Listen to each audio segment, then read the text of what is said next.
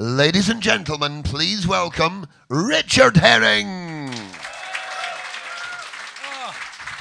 Thank you very much. Number 21, uh, Richard Herring's, Ed, I think it is Richard Herring's Edinburgh Fringe podcast, or as all the cool kids are calling it, Rehef. Yeah, it's good, it's going.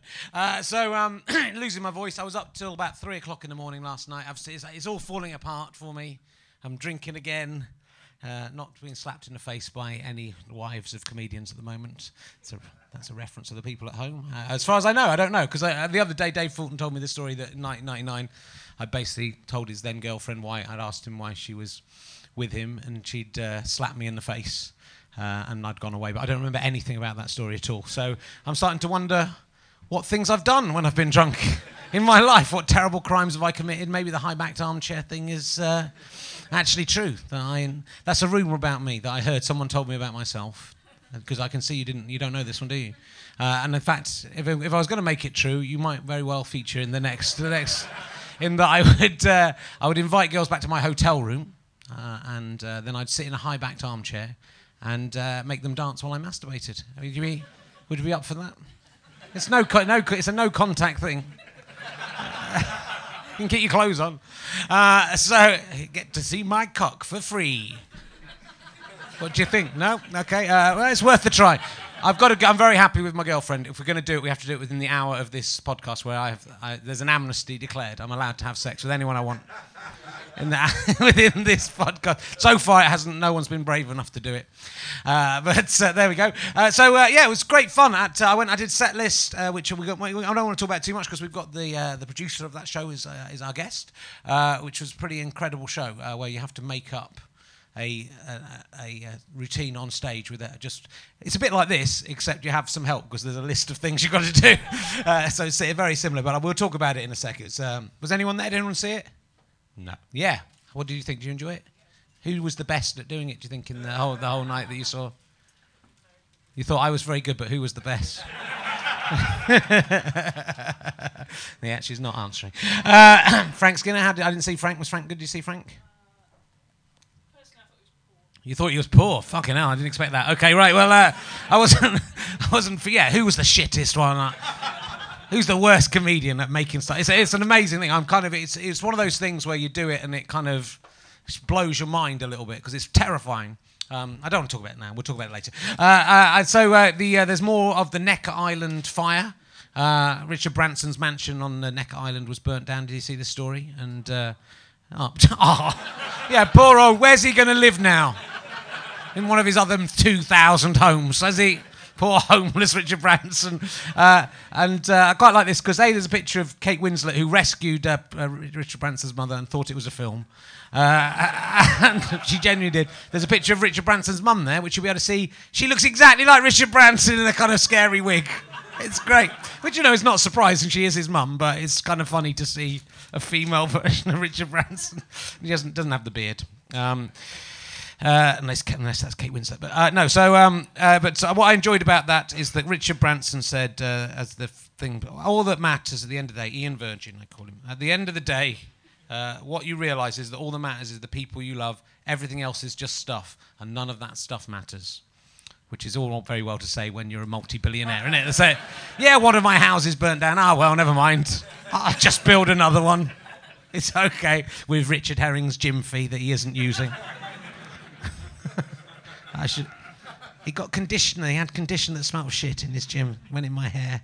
He's a bastard. Uh, so let's. Who we got here? We got Paul J. Levy. Yeah, how you doing? You haven't sent me your address for your program. I should have brought it down. I thought you might be here. I've got your your limit. If you if you uh, I do a program in my my other show. Uh, what, what is love anyway? The, all the proceeds go to Scope. I'm, I'm very uh, generous man.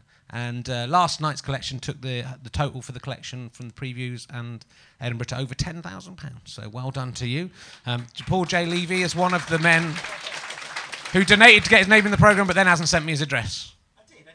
Mm, You fucking didn't. Uh, so uh, don't you lie. Uh, how you doing? What do you do for a living, Paul J. Levy? I work for a I- tiny little charity. You work for a tiny charity. Oh, that's nice, isn't it? How, how much have you raised in the last two months? Because I've raised ten thousand pounds. About ninety thousand. I'm just one person now on my own. So how many people work there? Uh, there's two full-time, two part-time. Oh, fuck.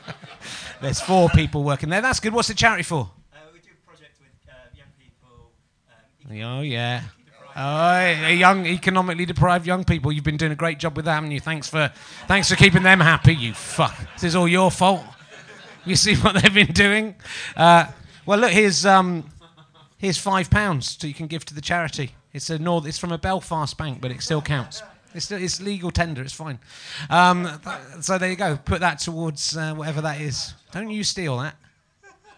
That's someone that was going to go in the competition at the end. Uh, now someone's lost out. Look at that. Paul J. Levy, ladies and gentlemen. There he is. I don't know, don't know why I know his name. I don't know everyone's name. Uh, and what's your, what's your name, the lovely uh, lady who's coming to dance for me later? Anna, what, what do you do for a living, Anna? Um, I've just finished training teacher You're training to be a teacher. You, yeah, okay, you just finished, all right. Fucking don't be like that with the kids. Just go, no, no, the correct answer is this. God, you fucking idiot. You don't do that. You go, every, you just go, there are no wrong answers, but listen to what, listen to what the teacher said. I've just finished doing it. That's what you got to do. Um, so, uh, yeah, what are you going to teach? Arts, that's not a proper subject, is it? How do yeah, is the training of that just sort of turning up, going, you know, can you keep some paints in a cupboard? Do you know how to un- unlock a cupboard? Is that what they do? You do that for a couple of weeks. Go there. You go. You've got to carry those paints over there. Then just say, get on. Are you going to be like a cool art teacher? Yeah. Are you going to have sex with any of the pupils? Do you think? No. Are you sure? How do you know? You might find you might fall in love with one of them. Is this your boyfriend here? Why is, why is there a man sitting in between the two of you? is he one of your pupils? What's the best thing you've ever drawn? That, that would be my first question if you say that. I've, I've completely, if I was in charge of teaching, you wouldn't be a teacher now because I'd have done that. You'd come into the interview, going, welcome to the interview for the job of teacher. What's the best thing you've ever drawn? And you sit there going, I don't know, I don't know. Then you won't get the job. Have you got a job yet? No, pro- not surprised that you're fucking not knowing what the best thing you've ever drawn is trying to get off with all your pupils, pretending, covering that you haven't. You disgust me what you've done. But you're only like about, you're about 22 or 23 now, right? You're 29, you look very young. Um, don't want to see you dance now. Uh, now I know that. You can keep the clothes on, sweetheart, you know, just. Uh, so I'm, a dis- I'm horrible. I'm horrible. This is. I was much better last night improvising. Um, Good. I'm, good. I'm glad I've discussed it, everyone. Well, welcome to the show, Anna. Uh, and uh, look, I'm going to get on because I can't think of anything to say. And uh, I've done eight minutes. Uh, and we'll welcome. I think I've whipped you up into a frenzy with my improvisational skills. Uh, I'm kind of slightly freaked out. The back window's open. That's never happened before. So there's a man in, in silhouette against that window. I guess that's letting in some fresh air for the first time. this is the first time it has been pissing down with rain uh, for this month. So will you please welcome my guest today? Uh, he is a fantastic uh, comedian and, uh, and director and producer. Uh, it's Mr. Paul Provenza, ladies and gentlemen. Here he comes.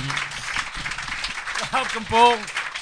I just want to say I'm a little disappointed. I expected a big ass high back chair. Just the stool. I sit on a high stool and Seriously, masturbate. you didn't think through the production design. It would have been nice oh, because I'm the king of Edinburgh as well. I could have sat with my crown on. Yeah. Would have been a beautiful thing. So set list.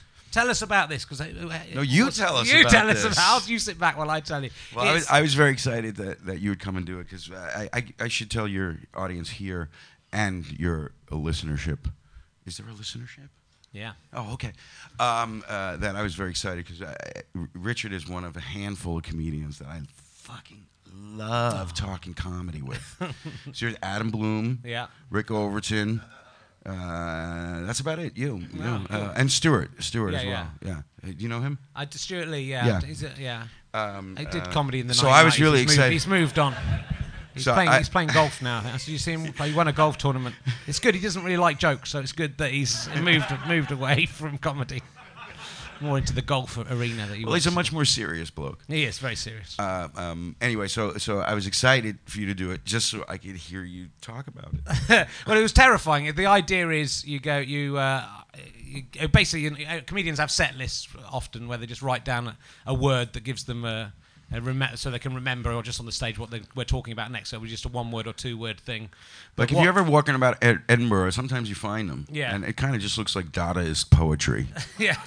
Right? because it's just like a little aid memoir. So you know, it doesn't give you the jokes; it just gives you like the, the key point. And I, in fact, I saw I saw one in I was, it was in Manchester about six seven months ago. Before I'd heard of this idea, I was in the dressing room and there was a there was a set list pinned up on the wall. And I just thought, wouldn't it be amazing just to take that and on stage tonight and try and do the the routine based on what this is, on my own version of it, which is what this idea is. I just thought that would be incredible and terrifying, and no one would ever do that, and it would be funny. But you've actually decided to make comedians do Yeah, do Troy that. Conrad. Troy Conrad is a brilliant comedian and writer, and and, and uh, he came up with this idea, and he was doing it in Los Angeles, and he just called me and asked me to do it one night. I was like, "I'm sorry, what?"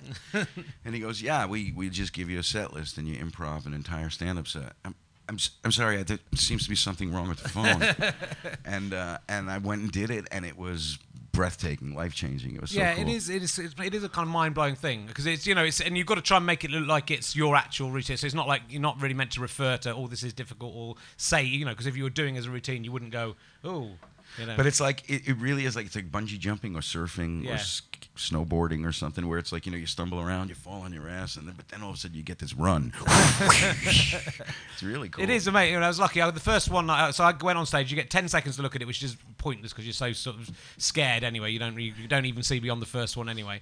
Uh, so the first one was Cookie Auschwitz, was what I had to start with. Uh, so you're kind of thing you go because you don't really have any material prepared for that unless you're a very odd comedian. Uh, so uh, I think Simon Munnery has a, he may have a hunk. a whole thing about it. So you know, I basically had to, and I was a little bit drunk, and I just made up a, a story about how you know back in the old days, biscuits were we, we didn't have the the more liberal attitudes we have towards biscuits in those days, and there was segregation within the biscuit. So you just end up t- telling a long story about basically biscuits being sent to uh, the Holocaust.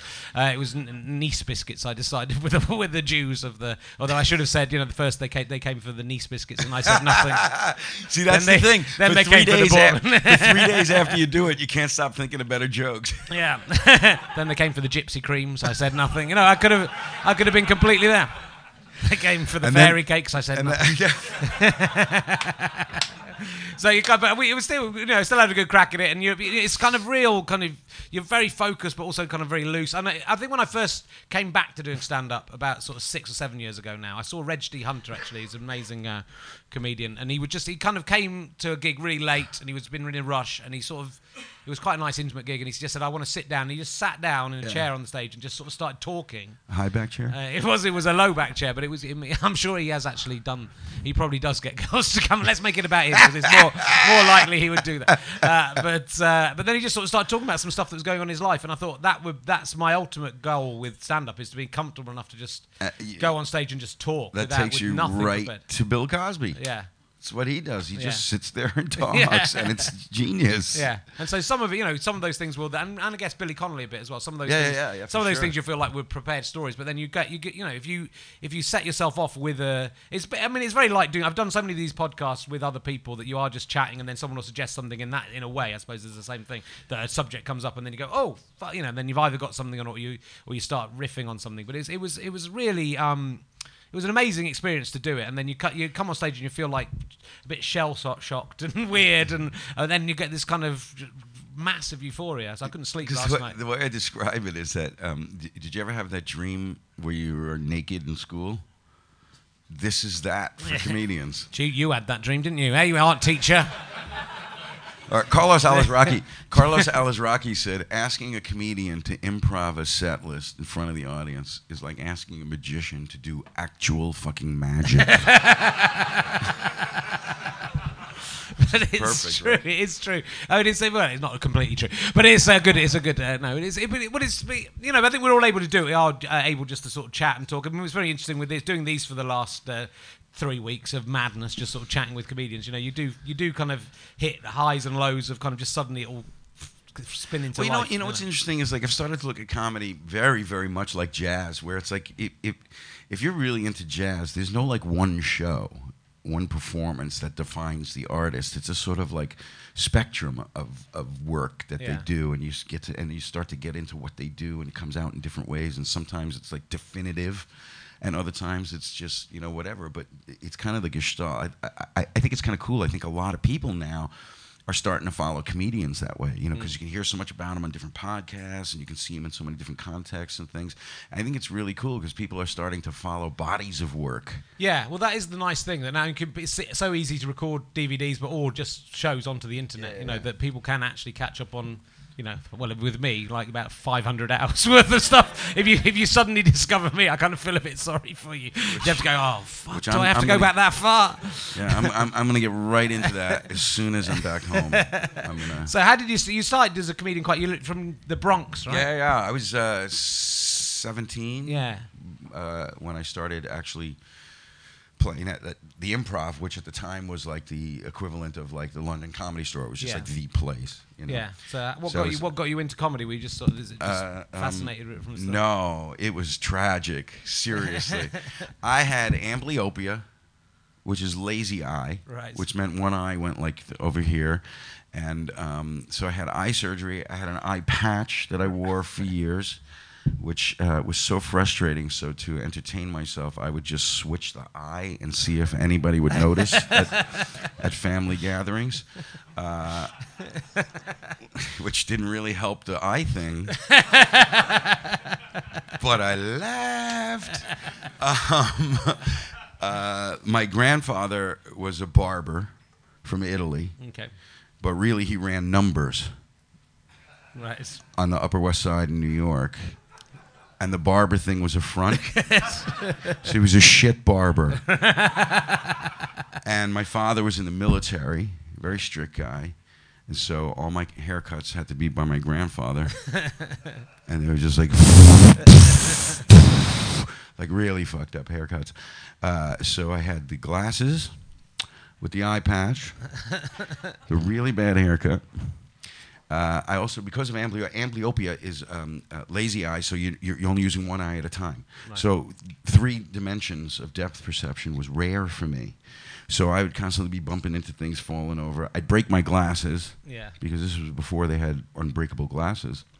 Because I'm a hundred, uh, and uh, and my parents would get mad at me and go, "Well, you have to start paying more attention and be careful. We're not going to sp- spend money on glasses." So now I had a big hunk of Scotch tape, on the, or cello tape, Yeah. on, on the glasses, and uh, and then I had these weird growth spurts, so none of my clothes ever fit. so I'm walking around bumping into shit. I got the haircut of a retard who can't find a helmet. I, I got my pants don't fit right ever. My head has just got all sorts of apparatus on it, and uh, I would get in trouble for it all the time for falling down, being being a klutz and everything. And then I would go and see Jerry Lewis movies, and I'd go, "He's doing everything I'm getting in trouble for." and that's how I got into comedy. That's good. It's honest God truth. That's good. Good. And so, what you did start doing stand up or improv? Was it stand up at the improv, or was it? Uh, yeah, yeah, stand, yeah, the improv, uh, um, yeah, stand up, and uh, I was steeped in, you know, uh, we're talking like mid to late seventies. I mean, as, as like a young teenager in the mid seventies, I was steeped in Richard Pryor, George, new George Carlin, Yeah. you know, um, um, uh, National Lampoon. Uh, this was even pre Saturday Night Live when Yeah. when those guys were just doing real satirical and subversive stuff around New York. Uh, just I was steeped in that post '60s stand-up comedy as as countercultural voice Yeah. time, and uh, that's one of the reasons why I, I fell in love with you the first time I saw you. It was like it, it was really hard. I mean, in the states, for I mean, through most of the '80s and '90s, it was really hard to find comedy that had any substance, really. Yeah. You know, I mean, unless you were deep inside it looking for it, but you could still. It was a very small pool, and I came over here and I saw so many great people doing not just political material, but substantive material. You know? Yeah, I guess there's a different, um, it's a different sort of way it's, of going into stand up in Britain because we're, we're sort of aiming towards doing those hour long shows in Edinburgh. a lot Yeah, of the comedians, yeah. and well, not and everyone, a but new lot one every year, which Yeah. means you got to keep stretching it and pushing it. Yeah, yeah, Yeah, Whereas in America, it seemed to me uh, when I did Montreal, especially, I haven't really played played in America, but there's everyone's trying to get sort of seven minutes together that they can then audition and basically doing an audition to be the kooky neighbor in the in the sitcom. Yeah, but that's that's interesting though because that's kind of what you get from Just for Laughs. But that's a model that hasn't worked since the late '80s. Right. But Just for Laughs still hanging on to that Right. model. But it's not really what No. the comedy scene is like. Well, the thing, I mean, there are so many amazing American comedians, and I wasn't really. I mean, I guess apart from Woody Allen, and I was more into his films than into his stand-up. You know, uh, Richard Pryor did, get, you know, people have seen him over here, but it's not that many people into him. I guess Bill Hicks was the first. But you guys went. But, um, but when when alternative comedy happened here, it was like somebody flicked a switch. Yeah. I mean, it was like the like everybody made a decision. We're going to a different kind of comedy now, and the mainstream comedy was was ghettoized and and, and relegated to the end of the pier. Is that what you call it? The end of the pier. yeah, yeah, there's Yeah, yeah. And um, but so the, so the only other body of comedy you had was alternative comedy. Mm. In the states, it wasn't like that. It was part of a natural evolution, and it all kind of styles and things developed at the same time. There was no actual like turning point. You know what I mean? Mm-hmm. Yeah, yeah. So so it all sort of became a mishmash. Whereas here, it was so completely identified as a particular al- alternative, Mm-hmm. and so everybody, all the comics that came up here, came up with this sort of artful kind of yearning. You know, there was no way up until recently where you could be really middle class Yeah. in stand up here in Britain. You were either going to be a big star or you were, you know, a starving artist, right? Yeah, yeah, That hasn't been that way in the States since the 80s. right. That's interesting. And that really changes. And because you have the Edinburgh Fringe, which means every year you got to come up with a new hour, and that hour has to withstand the scrutiny of Kate fucking Copstick. and what the fuck she ended up with last night. no, I mean it really. I, I mean, in fairness, it's you have real comedy critical press here. Yeah. I mean, Kate knows what she's talking about. Yeah. You know, um, uh, Julian, all the Steve Bennett. I mean, they all really know what they're talking about. We don't really have any constructive comedy criticism. We don't have any comedy criticism in the states at all. It's just pop culture fluff. But yes, I think because there's there's almost been a patronising attitude in, in Britain towards American comedy, but it seems to me like you create certainly like in TV terms, and you know, and the greatest stand-ups I think are probably all American really, but the but the the stuff that's coming out in like the the Office and uh, which I know is in- originally from here, but the, I think the American one's kind of a different thing altogether, and uh, Arrested Development and Thirty Rock and La- and Larry Sanders and Larry David, you know, these these are the greatest TV shows that have ever Yeah, existed, shit, and really know- properly ironic and satirical and Yeah, but dude, I've seen Brass Eye, fucking Jam. yeah. Jam is genius. Yeah. It's 12 years old now, and it's still 10 years ahead of its time. But it wouldn't get You know, it wouldn't I be fucking- syndicated I- around all of you know something. The thing like Seinfeld or Thirty Rock, these are big shows that people actually watch in America, right? Whereas Jam, you know, most people in this room probably haven't seen much of Jam, right? Am I right? Who's seen Jam? Yeah, see, I was right. Most people haven't seen. um, Monty Python. Yeah, but the Monty Python was. That was Yeah, no, no, no, no. You're right. You're right. But that's also, but that, yeah, that's. But, but here's the thing, though, is that stand-up really is a. It is as uniquely American an art form as jazz Hmm. is unique to America. It really, truly is because it was born. I'm stand-up, modern stand-up comedy. You know, I mean, there was a point at which, you know, the idea of what is it? Larry Miller said something about it. He's like the the idea of getting up on a nightclub stage and tell people, you know what I think about this, was like at one point revolutionary. And he's like, you know, you tried that in you know Spain in the 30s. You know what I think? no. Um, um, But you true, you know, was- Hitler kind of wiped out, you know, did the cabaret. uh, Was, yeah, was, you yeah. know, So political it's- it's, it's amazing so- to have that freedom of speech. so it kind of naturally flowed and, and the immigrant experience in the states had, had a lot to do with it as well because it was a real melange of you know uh, uh, italian commedia and, and yiddish theater and you know it- that's it's why so much of, of comedy in the early days in America w- was predominated by Jews because they because of the Jewish Yiddish theater in New York and the and the uh, the resort communities and everything uh, that were just like these amazing breeding grounds for everybody from like Neil Simon to like um, Zero Mostel, Yeah. you know, and all points in between, Mel Brooks and all those people. So it is a very you know specifically American art form. But just like jazz, when it fell out of favor in America or you know became institutionalized or music moved on in America, jazz artists went around the world and were appreciated the way they should be appreciated. you know, and I think the same thing is true for comedy. I mean, I, I you know, if you if the appreciation for somebody who's really committed to the art of comedy here is, I think, really different, and it and it's it keeps it going. It's great, and and I'm not sucking anybody's cock because because these fuckers can't do shit for me. but the Hey, stand audience, the stand audience is the most comedy literate audience I've ever encountered in a club at both both stands any night. Don't, wouldn't you agree that that's true? Yeah, it's well, it's an amazing club for comedy, and yeah, and I think I think, but there's a there are little pockets of these clubs around the place where it's they do kind of get an audience of people who will appreciate really, you know, great. So I think the stand is the best one, and I just- generally yeah. acknowledged as such. But there are there are little clubs around the country where you can go and you just know from the first line, you know, you're going to be, you can do what you want. you know. Yeah, you, yeah, you often do that first line just as a tester. It's like either a bit rude or a bit clever. You do one of those, and you see how that goes, and then the the act goes in one of two directions as you a guys, result. you guys have no idea. How, you, you sit there in your smug little uh, uh, uh, stand up club seats, judging, judging, judging. You have no idea how mutual it is. You just keep that in mind the next time you're sitting at the smug seat.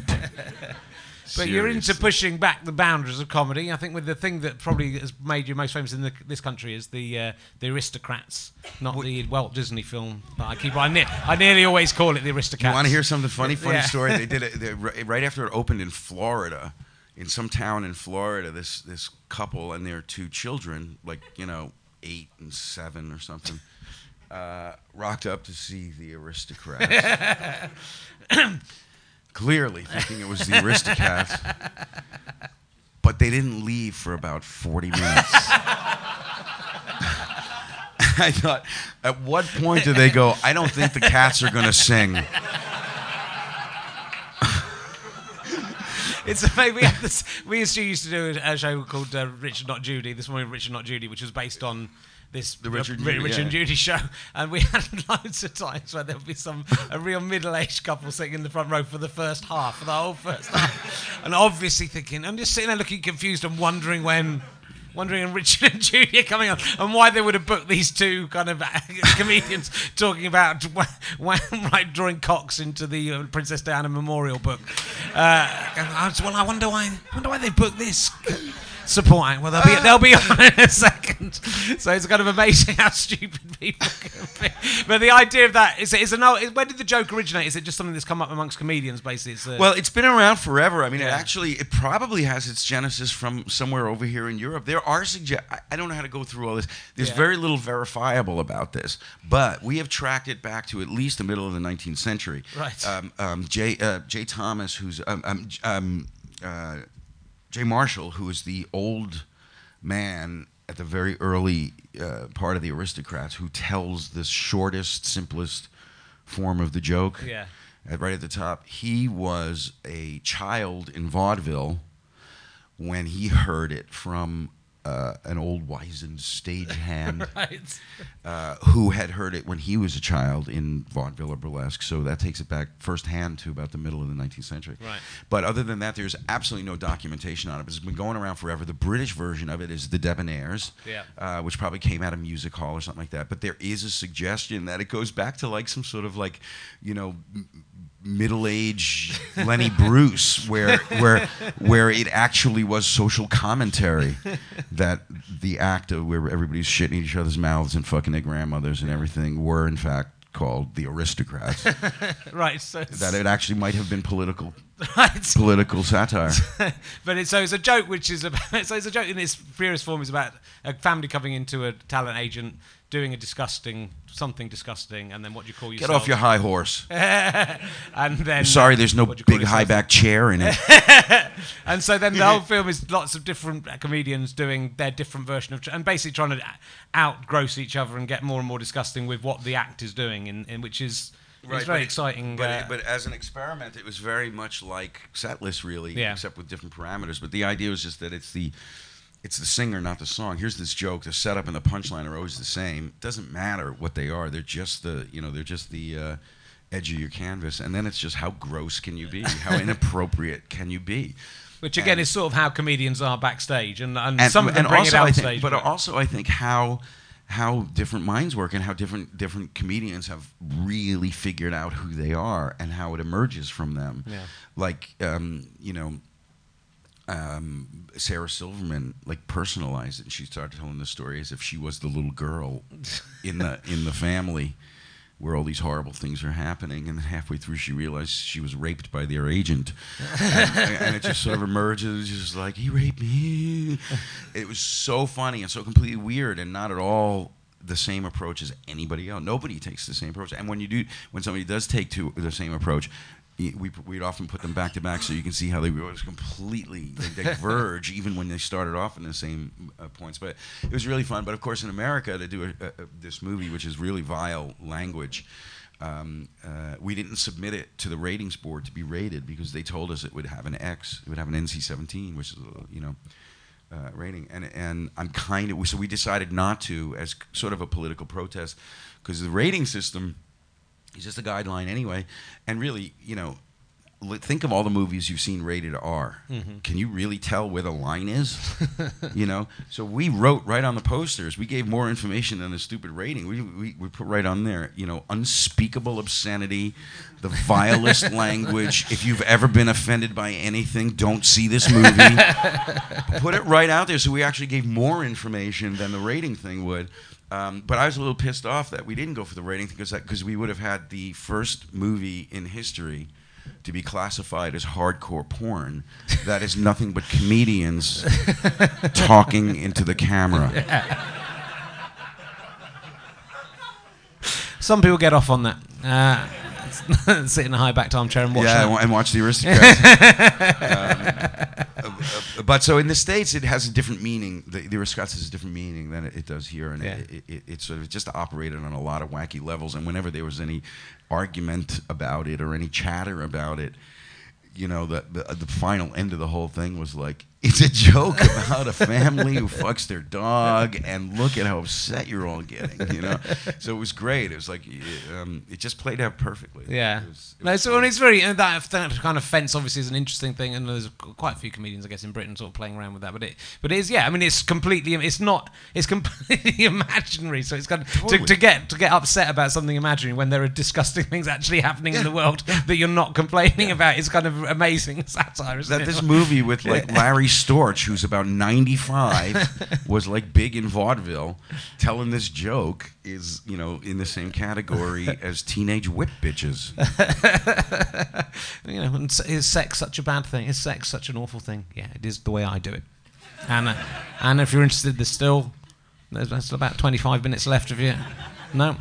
Uh, so uh, I'm asking all of my guests this, and it may make no sense to you whatsoever. This question, but all of my guests are getting the same question. As long as you say it not in Scottish, I might have a shot at understanding. I think you'll understand the words, but you may not know who I'm talking about. You probably will. Um, what would it take for you to fillet the actor Keith Allen? What would you need? What would you need in return? Okay, keep in mind that I don't know who Keith Allen okay, is. that's that, that makes nothing. it just as interesting. Right. Still, Uh, but pretty much just ask me. That's all it takes. okay, you'd do it if I'll fillet anybody. I filleted people for less. We are we I mean, imagine somebody once said, somebody once said this is going to be your epitaph in comedy. Yeah, Provenza's not a guy you want to play gay chicken with.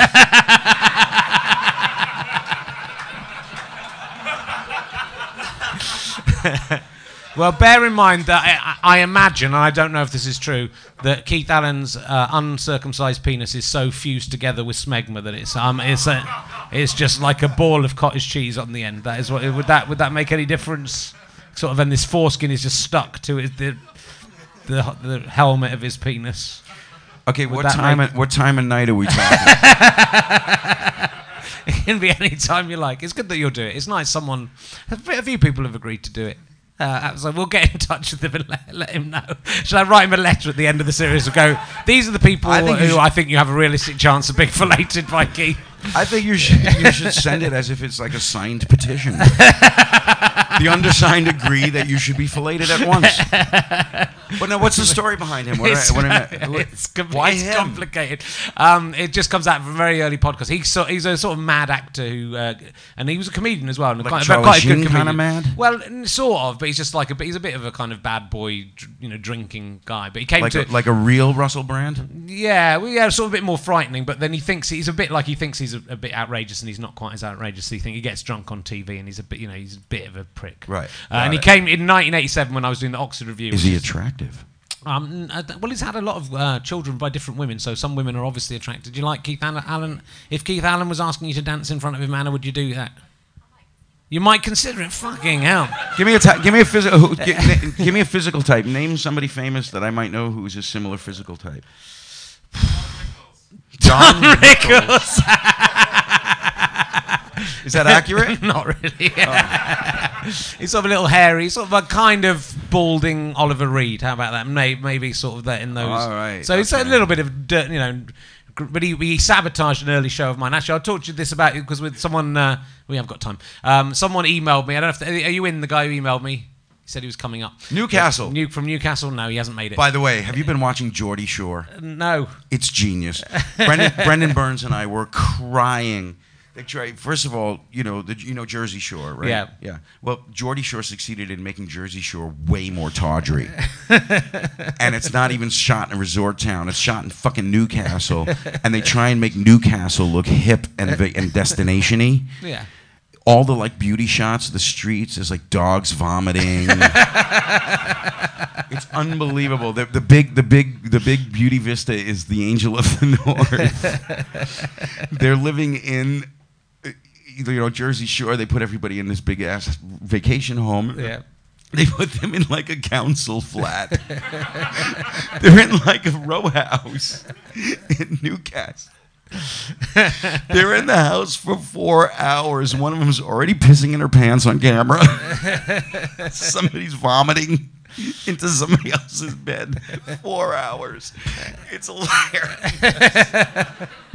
People will do anything to get on TV. I saw something. I saw something. uh, that you just made me think of. I don't know what it was in. Some one of those like bachelor ones where they've got some guys trying to get off with the loads of girls are trying to get off with a guy. Yeah. And during one of the parties, one of the girls sh- shat herself, and some of her shit slipped onto the s- uh, slipped out of her shorts onto the stair. And then that's on TV forever. That is. And then she had to kind of go, "Oh, sorry, I've uh, I've eaten something bad," and went to the toilet.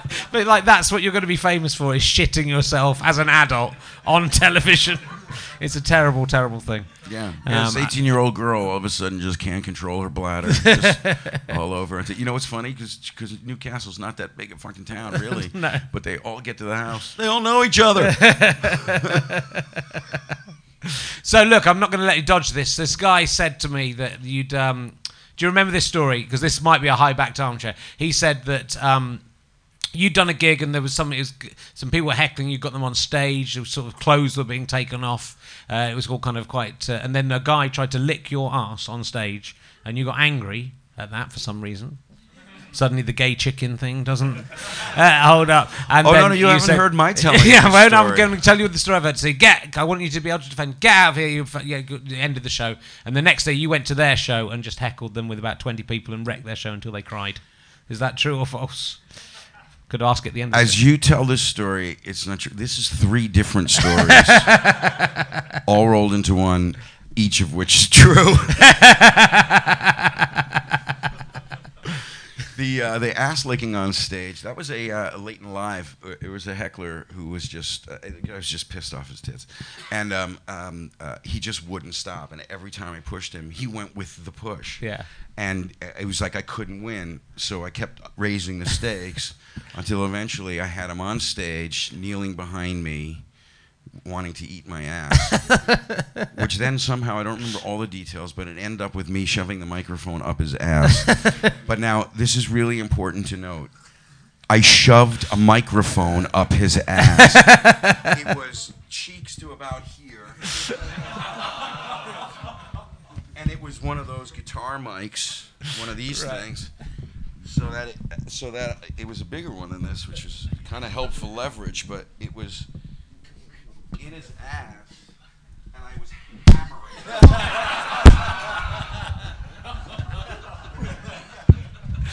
Son of a bitch did not. back down.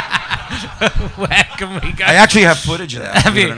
It's like a live a- live action version of the Aristocrats, isn't it? This is, this is you've started like- doing the joke for real. But you know how it is. You go down that road, you can't back down. You can't. But the minute you back down, you're done. You, you've got to shove the microphone up the man's ass. Did he say anything as this was happening? Was he just going, "This is good fun"? Is this all you've got? Is a microphone up my ass? Is this the best you can do, Provenza? uh, he was just enjoying the attention. yeah, so that's one of That's those true stories. story. Um, uh, the other one uh, uh, is the uh, the heckle club thing. Yeah, but that's a real big long story. That's a whole other podcast. Okay. but we didn't know it, we, we did. We got messed with by a bunch of people. Uh, there's several phases to this story, but this that particular phase is. Um, uh, remember the free beer show? Yeah, yeah. Yeah, we were doing the free beer show in the wine bar. It was a, uh, a show that uh, very successful every year. It was financed by cocaine sales to the comedians. Am I picking it up? Uh, I, I, I'll say allegedly, just in case. Yeah, 'cause Alleged you know by why? Paul you know why? Because two of those fucking guys are now attorneys at law. No, anyway, uh, um, so we're at the free beer show, and the, this table was just drunk and rowdy and everything, and it was very clear to me that they just wanted attention and that they were performers. So I said, okay, all right. Come on up, let's hear about your show. Let's hear what it is. And they got up and they did a number from their show, and they were ooh, having their own little good time. And uh, but they had given us all the information we needed. and uh, a bunch of the comedians on the show and about 10 audience members showed up the next day. And uh, the guy working the door is like is like oh you really came. Yes sir. 20 please. At like you know 11 in the morning. Yeah. For a like medical school fucking show. And uh, they fucking let us in. They didn't have to do that. See, there's mitigating circumstances here. Yeah. Well, at one point we started calling each other on phones. all through the- and then uh, Dean Cameron from Nigerian Spam Scam Scam was sitting right in the front row, and he would pick up the phone and go, "Yeah, ah, some show." Nah.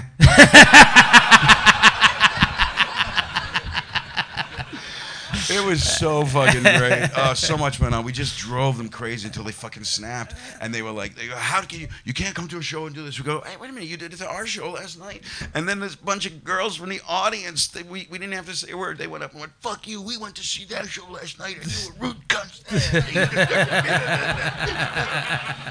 I was like, "Wow, this is like like comedy legal." Miasma. There's so much moral righteousness that goes so wrong. it's really good fun. I mean, it's, it's, there's lots of great stories like that. There's uh, the, of acts crashing each other's shows, like Malcolm Hardee driving a tractor through Eric Bogosian's uh, Oh, tent yeah. was a, was a was a great one because he was annoyed by the music coming and wrecking his show. Oh, so driving a tractor through the tent was a was a pretty. It's quite good when when, when there's vendettas between different shows. I kind of So enjoy that in Edinburgh, uh, and that's kind of you know becomes the whole world fringe. becomes it does the whole world becomes theatre. Do you remember? That? Do you remember? Do you remember the summer that um, when people were dying from the heat? It was so unbearable, Right. and um, uh, just like every venue, the walls were just Yeah, dripping. yeah. I mean, brutal. That that real brutal summer, like about eight or nine years ago. Um, and uh, the power kept going out everywhere because Yeah. it was so damn hot, and the power was shut down, and there was like a small fire or something at the Gilded Balloon, which is only a small fire for like a minute before it becomes a major tragedy in that fucking tinderbox. Uh, and and venue, uh, one of the the dome things, when I went, and we all all these shows and their audiences ended up in Bristo Square. Yeah. And so we just all started doing a show together in Bristo Square. Yeah. And it went on for hours. And comics were actually calling from around the city going, Is the show still going on in the square? Can I get up? Can I get room for me on the show? It was great. Went on for hours. But that's what that is. That's what the fringe is. That's what the Yeah, fringe is about. I'll go and very quickly tell you a, a Edinburgh memory, and then we'll get uh, our, act on. Uh, I'm actually going right back to 1987 because I couldn't think of one yet for 2008. I'll come back to that tomorrow. Uh, but uh, it was a good year, but I can't think of a single thing that happened. I'm going to look through my blog to, tomorrow. well, you and Uh, Dave Fulton had a thing. yeah, that was 1999 and maybe again in 2008. But the first time I was up here, I remember we were we were like Poncy little students. It's come a little bit off the back of that, uh, doing kind of the Oxford Theatre Group doing shows. And we were, I remember, um, we were walking, we were staying in a Masonic lodge. It was very weird. But there's lots of us all together, and coming round the back uh, up there onto the Royal Mile, we saw a guy basically beating up his girlfriend in a doorway, a Scottish guy, and we were we were like these little 19-year-old kind of weak drama students basically, and this real proper Scottish guy kind of hitting his girlfriend.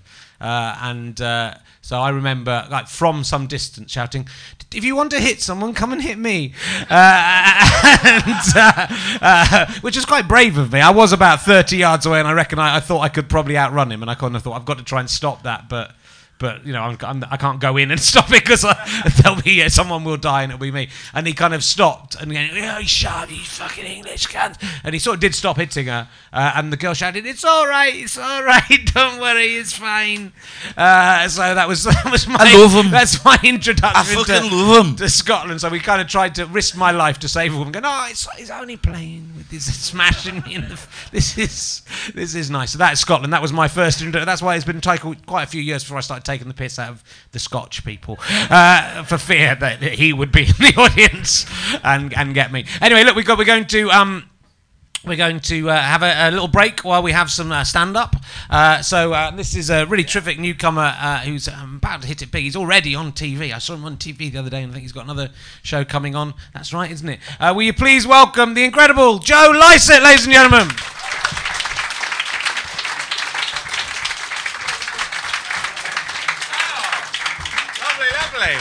Hello, are you well? Oh, I'm sure you can do a bit better than that. Are you well? Wonderful news. Hello there. I'm, I'm really happy to be here. I love being at the Fringe. It's my favourite time of the year because I love all the ridiculous stuff that happens at the Fringe. Last week I was at the Udderbelly at the Upside Down Cow and I was at the outdoor bar there and this girl came up next to me with a hot dog in one hand and her bag in the other and she ordered a white wine and the man behind the bar said, "Can I see some ID?" Now what I think she meant to say was, "Oh, I haven't got a spare hand, so I can't get my ID out of my bag." But what actually came out was, "I'm 24 and I'm holding a sausage." Right. that that is lovely, isn't it? Oh, proof, proof. Right, I love that. But it sometimes it manifests itself as like bad stuff, the daft stuff. Like I'm a massive hypochondriac. Are the hypochondriacs in? Oh, really? You sound very enthusiastic about that. Um, are you all right? Probably not. That's the right answer. That's the right answer. Because I, I get a bit of a cold and I immediately think, well, that'll be face cancer. And so like planning the funeral. It's absolute nightmare. Perfect example of this. One evening I had a whole bottle of red wine and then a hot chocolate and I threw up and there were brown bits in the sick and I thought, well, that's not right, is it right? So I went on Wikipedia, the finest of all diagnostic tools, and Wikipedia said, you're shitting out of your mouth, right? Everything, everything's going wrong. So I, I called up NHS Direct and she said, Have you had anything brown to eat or drink recently? And I said, Yes, are you all right there? You're right. I'm uh, good, good. Um, yes. And she said, Have you had anything brown to eat or drink recently? And I said, Yes, I've had a hot chocolate. And she essentially told me to fuck off, right? Not good at all. But um, sometimes daftness is just actual idiocy, and you have to challenge it. Like, uh, I used to work in a theatre in Manchester, and um, one of the worst audiences were the ballet crowd because they're kind of middle aged, middle class, kind of pseudo intellectual. They think they're intelligent, but they're missing the point. They say things like, I know children are dying in Africa, but isn't it annoying when somebody's rude to the checkout at John Lewis? You know, this sort of mentality, right? And I was on a bar for this one shift, and I've been told to serve all my drinks in plastic cups. I had no choice in the matter. I'm a mere puppet of the theatre. This is what I had to do. And this very well dressed gentleman came and he said, I'll have a red wine, please. So I poured in this red wine a plastic cup, and he went, Oh no, I couldn't possibly have a red wine out of a pathetic plastic cup. Like really angry and venomous about his plastic cup. And I thought, well, I could go and get him a glass, but I've been told not to. So I thought, I'll challenge him. Right. So I said, The receptacle is arbitrary. It's the contents you should be worried about. to which he responded with, Good point, and just walked off. I win. I, I mean, I've come up against a little bit of homophobia in my life. I should establish I'm not actually a gay. Uh, I'm actually bisexual, which means you're all at risk. Uh, but yeah, I've come up against a little bit of homophobia, and I like to say that it's people being daft, people being silly, rather than getting full of hatred, because that spoils my life. And I sort of see racism in a similar way. I don't know if you're familiar with the EDL, the English Defence League, but they're sort of anti-Islamist, anti-Muslim, just sort of nasty people, not very nice.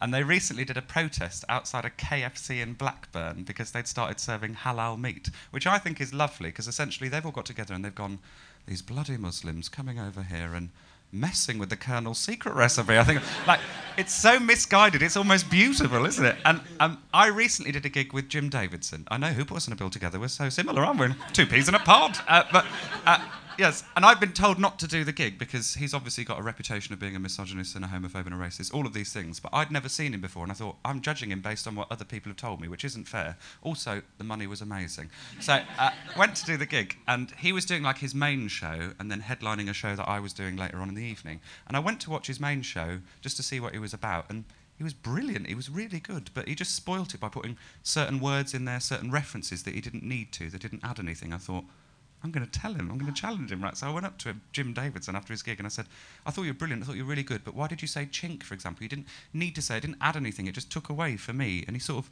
nodded and listened. Then we went down to do the show I was doing. He did a set about ordering prostitutes to his hotel room, Comedy Gold, and he uh, mimed being on the telephone. He said, I want a Filipino and a ch ch turned, looked at me off stage, and went, a person from China.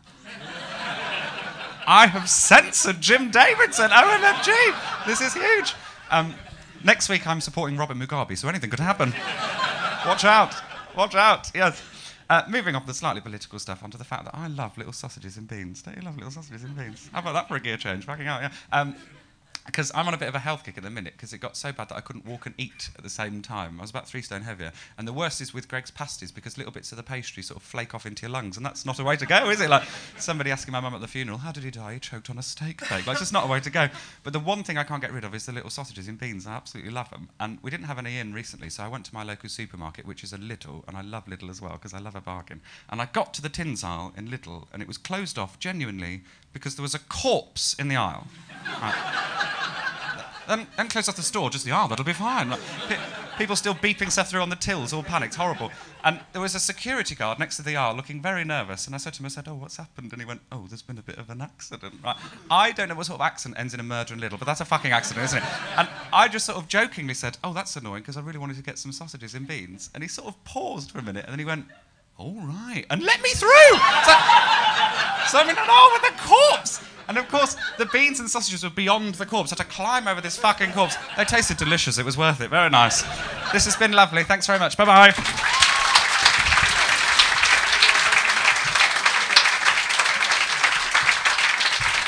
Joe Lycett, ladies and gentlemen, 9.30 at the Pleasance Dome. Still some chance to see him. Fantastic. You coming back on, Provenza? Yeah, come back on. Yeah, we're going to do a competition. Uh, what? Yeah. Tell us. Tell, tell me your favourite thing that's happened in setlist. What's your What's your best thing you've ever done? My personal best. Yeah. All right. This is. I'm so glad I'm getting the opportunity to do this because I need another laugh off this joke. it was so fast, and it was like. It was, sometimes this happens to you too, right? I mean, Yeah. we, we work really hard at material, but every once in a while, in the shower or something, something comes full blown. Yeah. And like you just don't ask questions. And this, and this is when I had um, the set list came up, condom limbo. And I just said. Um, that's my euphemism for sex because when you see the people I fuck, you go, "How low can he go?" I was pretty proud of that. it's great when it comes very quickly. Right, we're going to do um, a competition you can win. Uh, let's see what it is today. Probably as it occurs to me. Oh yes, it is. It's an as it occurs to me uh, DVD of the complete as it occurs to me amazing uh, internet comedy with extras you can't get online. Uh, available for fifteen pounds from www.gofasterstripe.com. No one cares. Uh, tickets to Dave Fulton. no one's buying it. Oh, Uh, that Dave, Fulton. Two Dave tickets. Fulton, Brilliant. oh yeah. He was on on Tuesday, and tickets to Josh Howie also was on. Uh, Also really twenty funny. a twenty pound Scottish actual money, not left-handed shop voucher, not wine voucher. Actual money. It would be twenty five, but he's taken five pounds for his fucking needy kids. Uh, and uh, other people. That's a proper twenty pound note. Who is this guy? Uh, good question. Who's the guy on the front? of Looks the- like Weird Al Yankovic. Lord Bailey. Lord Bailey? Lord Ailey invented ale. What did he do? He's the head of the bank. He's put Oh, himself on the. He, He's a cunt. They can't do that. They can't put the bloke who's from the bank. Especially these fucking days. Yeah, it's me. I'm the one who lost all the money. Uh, I've still got a massive bonus, don't worry. So weird that you could yearn and despise simultaneously the same object. So anyway, twenty pounds, and there'll be some tickets to other people, uh, and uh, for other people as well. Um, so we, we need you all to stand up. So if everyone stands up, we're going to do make some statements that are either true or false. If you think the statement is true, put your hands on your head. If you think it's false, put your hands on your bottom uh, or on Anna's bottom. No, all laws are broken and don't exist within. You can do anything you want, uh, and uh, if you get it wrong, you have to sit down. It's self-policing. Uh, but if you see anyone cheat, oh no, lady coming in to get near the front, you think you're gonna win? Have you just been to the toilet? You've been sitting there, just been to the loo, and then you've come back, thought there's twenty pounds. I was going to go home, and then I heard there was twenty pounds on offer. So we'll make some statements of truth or falsehoods. Uh, the comedian Stewart Lee. Uh, he's quite chubby now, but back when he was 19 years old, he was at Oxford University and got a half blue in judo. Is that true or false? Hands on your head if you think it's true. Uh, hands on your bottom if you think it's false. That is false. He's never been any good at sport in his life. Uh, any kind of sports. So uh, any you can make any statement, Paul. Do you want to? You got anything about anything you like? If you need to know the answer, our decision is final on this. If it turns out Stu was a half blue in judo, you can't come and ask for your money back. Uh, if you were to see every show at the Fringe this year, back to back, from start to finish, it would take you seven years.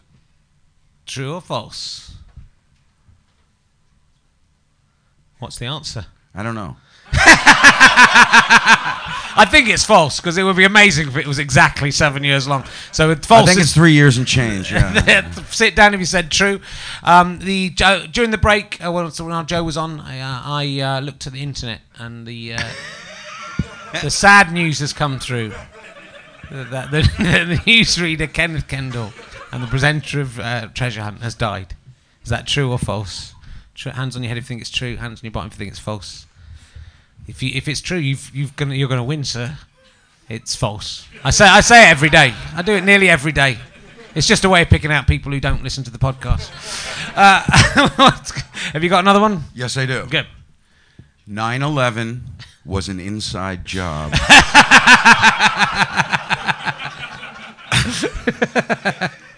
True or false? Paul Provenza will give you the answer after this. What's the answer, Paul? Well, I'm not allowed to say. we'll go for another one then. Um, Omid Djalili, who was on the show yesterday, uh, appeared in uh, the movie version of Saved by the Bell. Uh, he played uh, a teacher in that. Is that true or false? Hands on your head if it's true, hands on your bottom if it's false. Uh, I don't think there was a movie version of Saved by the Bell, so I think it's false. To sit down true. Fucking hell, the TV series was bad enough. Yeah, definitely, definitely. Omid would definitely be. I mean, the problem with Omid, is he's in so many things that it's feasible that he would have done. The, go, you say what? The Screech's dad? Yes. I'll take the role. you got another one, Paul? It's, Yes. It's useful if they if they work, but they don't have to. there was a movie version of Saved by the Bell. True, true or false? No, we won't do that one. I'll do another one. Paul Sinha, uh, the uh, comedian who was on, an uh, ex-doctor, I believe, who was on uh, TV uh, the other day, tried to get on to be the beat the egghead. He tried to become one of the eggheads on the TV show, The Eggheads. He took part in that competition. Is that true or false? Everyone's I think gone for true. Is anyone at the back still in? Oh, there's a lady there gone for false. It is. Fu- it's true, madam. Sorry. So you have to sit down. Got rid of one there. Paul Provenza. the comedian Jim Jefferies. Yeah. Uh, his job before he was a comedian was that he was a tenor in the Sydney Opera. Wow. I don't know the answer to this. True or false? Many men have gone for false. One lady's gone for true. It's the truth. It's true. I think you've won, madam. Unbelievable. There you go. There's your tickets. Dave Fulton, Josh Howie, well worth seeing. Uh, Anna, I would like you to go and see Josh Howie. I am a dick to say because he is a dick and he's more of a dick than I am. So, uh, but by accepting these tickets, you are saying that the se- sexual harassment I gave you during the, you will not press charges uh, for that. Uh, and good luck with this with your job as being a teacher. It's a very important thing, apart from art, which is a waste of time. Uh, try try and have sex with one of them. No, he'd be so grateful. Honestly. Just get yourself a high back chair and watch him paint. Uh, Paul J. Levy. You can go and also see Josh Howie. Is there three of you together or just two of you? Two of us. Is that you going out with Paul J. Levy? No. Do you think you might might happen at some?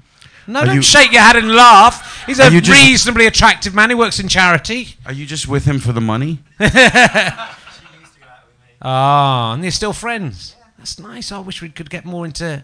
If I'd found that at the beginning, I wouldn't have even brought Paul uh, Paul on. I'd have just talked to you about that. Is anyone? Have you got? Have you, have you got a Colin? Have you got a? He, You're fully booked again, right? That's a shame. Uh, so hey, he comes every day. Usually he's just sat there on his own in an island. Today people have joined him. Um, But they're and he- rent boys. He books up. He books. Is anyone in a threesome here? There we go. You can go and see uh, Dave Fulton. I think I may have lost. Uh, there we go. Thank you very much. Will you please? Tomorrow we have um, uh, Phil Nichol, uh, ex Perrier winner and fantastic comedian. He's going to be worth seeing and a to be confirmed stand-up act. Uh, but please give it up for the acts you have seen today. Uh, you have seen Paul Provenza, ladies and gentlemen. Thanks for Go having me. it. Go and see set list. It's fucking awesome. Uh, at the caves. Uh, what time? The caves at 11:50 and 1:15. It's absolutely awesome. Uh, and we'll be back tomorrow uh, with uh, more of these with uh, Phil Nichol. Thank you very much. See you tomorrow. Bye bye.